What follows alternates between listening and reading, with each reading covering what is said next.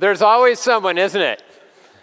Uh, well, welcome to our Christmas Eve services. Uh, glad that you joined us. You know, I got to tell you, uh, people ask me after being a pastor uh, for as long as I have, uh, you know, do you ever get nervous? And I do. Sometimes I feel like, you know, this is going to be the year I flub it up. It's going to be the worst thing that ever happened all year. And then uh, I saw the Miss Universe pageant. and I realized it can't be that bad. well, uh, you know, uh, and, and, people ask me, they say, uh, you know, with, uh, with, with Christmas Eve, uh, is it difficult? And you know what? It really is. And it, it's not the, all the services, it's not the crowds, it's not anything like that. The most difficult thing about Christmas Eve uh, is it's the same story. Year after year, uh, you know, Jesus is born in a manger. Every year it happens. Uh, Herod chases after him. The shepherds come and visit him. After that, the Magi, they see him too. In fact, this year I looked in the Bible and I thought, you know, maybe this year there's going to be something new. No, it's the same story.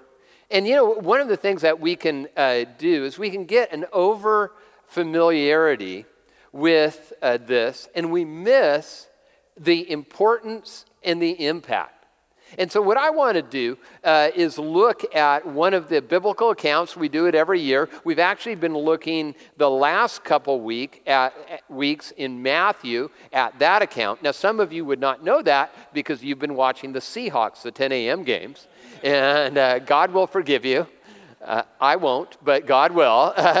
so we're going to look at the one uh, from Luke. And uh, here's, here's what it says. In fact, those of you who are watching online uh, or you can follow along in your outline, I want uh, you to look with fresh eyes at this story, which seems so simple and it seems so ordinary.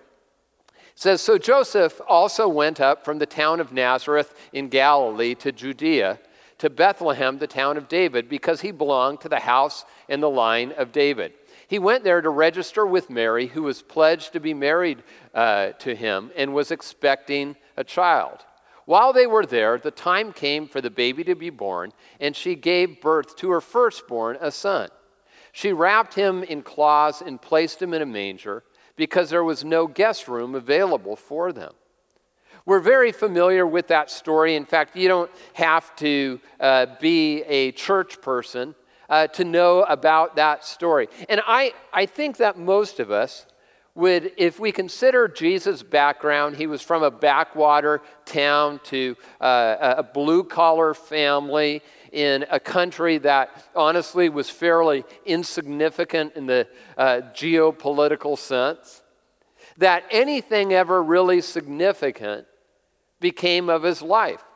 And in fact, uh, early on in Jesus' ministry, uh, someone found out he was from Nazareth. And he said, Really, has anything ever important come from Nazareth? Regardless of what you think about Jesus and the situation surrounding his birth, that, that God would become flesh, maybe you don't even believe that. It's hard to deny the impact of Jesus.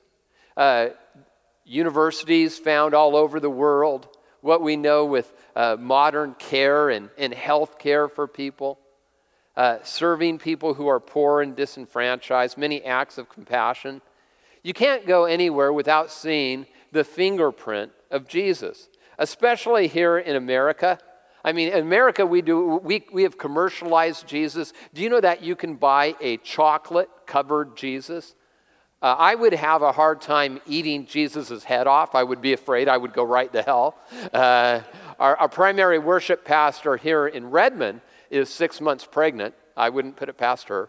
The, uh, but we all have we all have this idea of Jesus from our culture uh, music with, you know, Green Day, The Killers, uh, Carrie Underwood, Jesus Take the Wheel, and then Help Me Slash the Tires of My Boyfriend. You know, oh, we find this in songs The Simpsons, South Park. Uh, even you remember Dog the Bounty Hunter?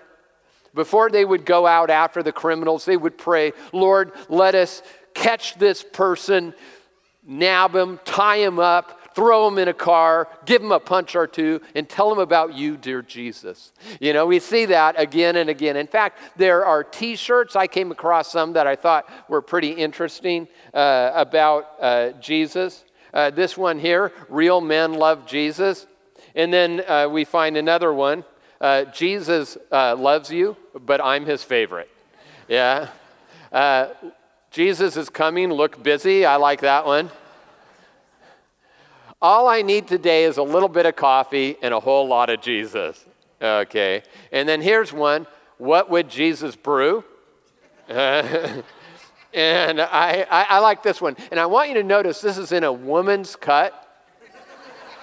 I love Jesus, but I cuss a little. and then uh, this one uh, we see we see all of these and we, we're reminded that Jesus is in our culture in a significant way. In fact, Yale historian uh, Pelikan wrote this Regardless of what anyone may personally think or believe about him, Jesus of Nazareth has been the dominant figure uh, in the history of Western culture for almost 20 centuries. If it were possible, with some sort of super magnet, to pull out every scrap of metal bearing at least a trace of his name, how much would be left? And the point is, not much. Napoleon Bonaparte wrote this about his impact. He said, Alexander, Caesar, Charlemagne, and I have founded empires, but on what did we rest our genius? Upon force. Jesus founded his empire upon love, and, out the, and at this hour, millions of men would die for him. Our calendars are divided into uh, two eras BC, before Christ, and AD, Autos Domini, in the year of our Lord. The two biggest holidays we have uh, around the world are centered around the birth and the death and resurrection of Jesus. This one ind- individual who never held office, never led an army, uh, really, uh, in, in the typical sense, he didn't do the things we think that would make someone famous. But we all would agree that the impact, whether you're a committed atheist, is profound. But the, the question I, I want to consider as we look at the same story, but with fresh eyes, is this Is Jesus important? And I think anyone would say that. Or is Jesus essential? Now, uh, my contention, and you can probably guess, is that Jesus is essential, not only for what's happened in human history, but what happened in your heart and mind. There are 300 prophecies around the birth of Jesus, around his coming, his death, and his resurrection. When he was born in that backwater town, but yet of the line of the greatest king uh, who had ever lived in the nation of Israel, and would become the king of kings. You know, we can look at those prophecies and all of that around Jesus, but I think one of the greatest things we can do is, is look after those events and see what does it mean for us to celebrate the birth of Christ and everything that means today. The Apostle Paul, who went from the biggest leader of the anti Jesus movement to one of the greatest followers of Christ, God used him to write much of the New Testament. He says this about Jesus. He changed his mind. And he says, The Son is the image of the invisible God, the firstborn over all creation. For in him all things were created, things in heaven and on earth, thrones or powers or rulers or authorities. All things have been created through him and for him. He is before all things, and in him all things hold together. He's saying Jesus is absolutely essential. That's the conclusion he came to. In fact, in one place in the Bible, he says, For me to live is Christ, but because I've lived with Christ, to die is gain. Now, I know uh, for those of you who are here and you're maybe you were brought uh, by a friend who promised you dinner after church, and uh, you say, Hey, I'm not really, you know, I appreciate the ceremony, but I'm not sure I buy into that spiritual reality. That I'm probably not going to convince you in one message. But I'm talking not only to you, but for those of us who would say, you know, I, I, I believe in Jesus with my whole heart. But is he essential to my life? That's a question that I think I want to answer this Christmas Eve. And so, uh, uh, what I want to do is share with you, yes, from Scripture, but also I was reflecting uh, on why Jesus is essential to me. And, and I think we find this both in the account of Jesus' birth and again in Colossians as the Apostle Paul reflects on that. For me, one of and it may sound narcissistic, but one of the reasons that Jesus is essential for me is joy for my present. Is that uh, I know uh, I need joy. In fact, sometimes Christmas can seem not joyful, but stressful. Any of you get a little stressed out during this time of year? Any, any of you have children? Yeah, what are the children going to do? Yeah, they're going to do what they do every year. They're going to count the presents, make sure they're even, e- even distribution of the wealth, the little communists. That's what they do, you know, every single year. And uh, they're, they want, and there's, there's fruit cake to eat, there's all sort parties to go to. By the way, uh, there's shopping to be done. Uh, guys, the malls are open till 11 p.m you still have time. And, and, and I want to help you out too. I, I, know that we always have newlyweds every year. Guys, uh, if you're newly married and your wife says, let's not buy presents for each other this year, uh, she's a liar.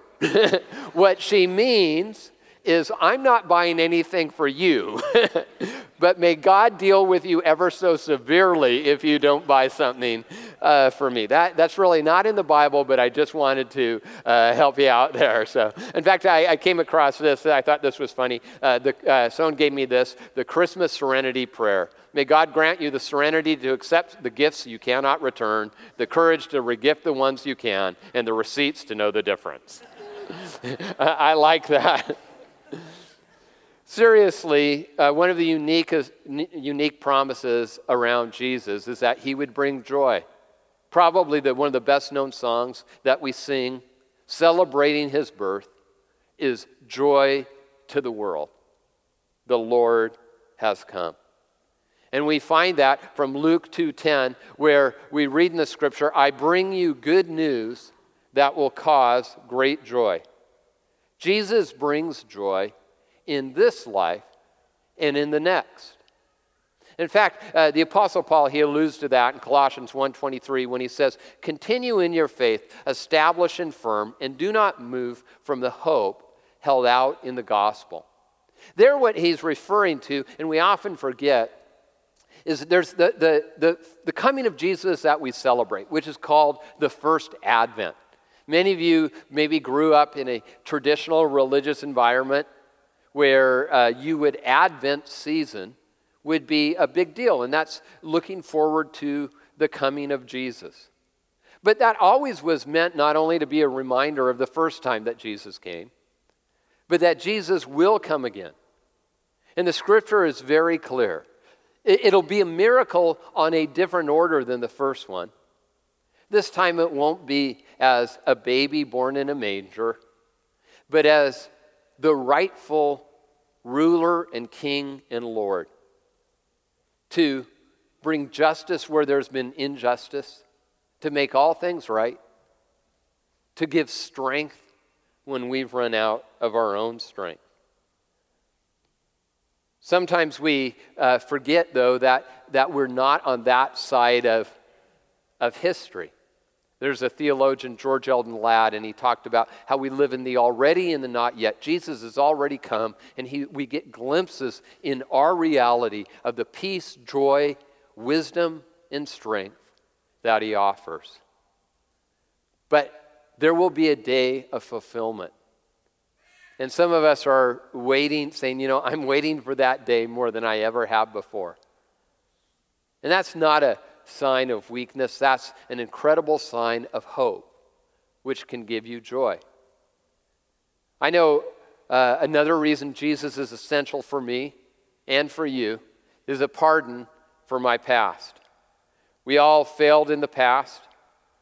Uh, it says in Luke 2:11 this about Jesus. It says, "Today in the town of David a savior has been born to you. He is the Messiah, which also means Savior, the Lord. And, and, and we think about that and we think uh, all about what that means. And the Apostle Paul, again, he reflects on that. See, a, a few years have passed, and, and he's saying, well, what does that mean that, that we have a Messiah? He says, uh, He has uh, rescued us from the dominion of darkness and brought us into the kingdom of the Son He loves, in whom we have redemption the forgiveness of sins.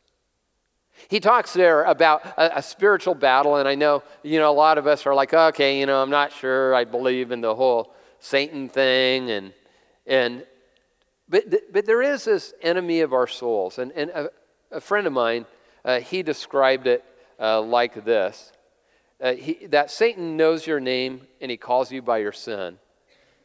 Uh, Jesus knows your sin, but he calls you by your name. And I, I was thinking that for what does that mean for some of us? Uh, maybe we would be called uh, dishonest employee, disobedient child, disengaged dad. He's a God who's not out to, to get you. Jesus came to save you and me. And I know some of some of you are thinking, hey, if you knew what I've done, you really wouldn't include me in this. You wouldn't speak to me like that. I, and you're right, I don't know you, but I do know God. And I know what He's like. And I know that there's nothing that puts you outside of the grace of God that you've ever done in your life that can. Not that thing you did at work, the person you may have cheated at business, the affair you've had in your past where you've looked in the computer and you should have known better. There's nothing that puts us outside of the grace of God. See, some of us, we look good on the outside, but on the inside, we're struggling with the reality of, am I pardoned from my past? And, and, and I like the term pardon because it speaks even, you know, we use the word forgiveness, which is a biblical term. But when someone is pardoned, and, and this time of year, the president will usually pardon people who've been convicted of crimes. And when they receive a pardon, it's like it never happened. It's, it's not there anymore. It's not only forgiven, in a sense, it's erased. The reality is that we all uh, need God's grace because we sin. And I know sin can say, we like to say mistakes, right? Because uh, mistakes make it sound a little softer uh, than sin. But if we were going to be honest, uh, a lot of us, we plan our mistakes. Uh, we maybe plan to not tell the truth. We plan to overindulge in alcohol. We plan to meet that person in that place. And it's not, we're not mistakers, we're, we're sinners. And I include myself first and foremost in this.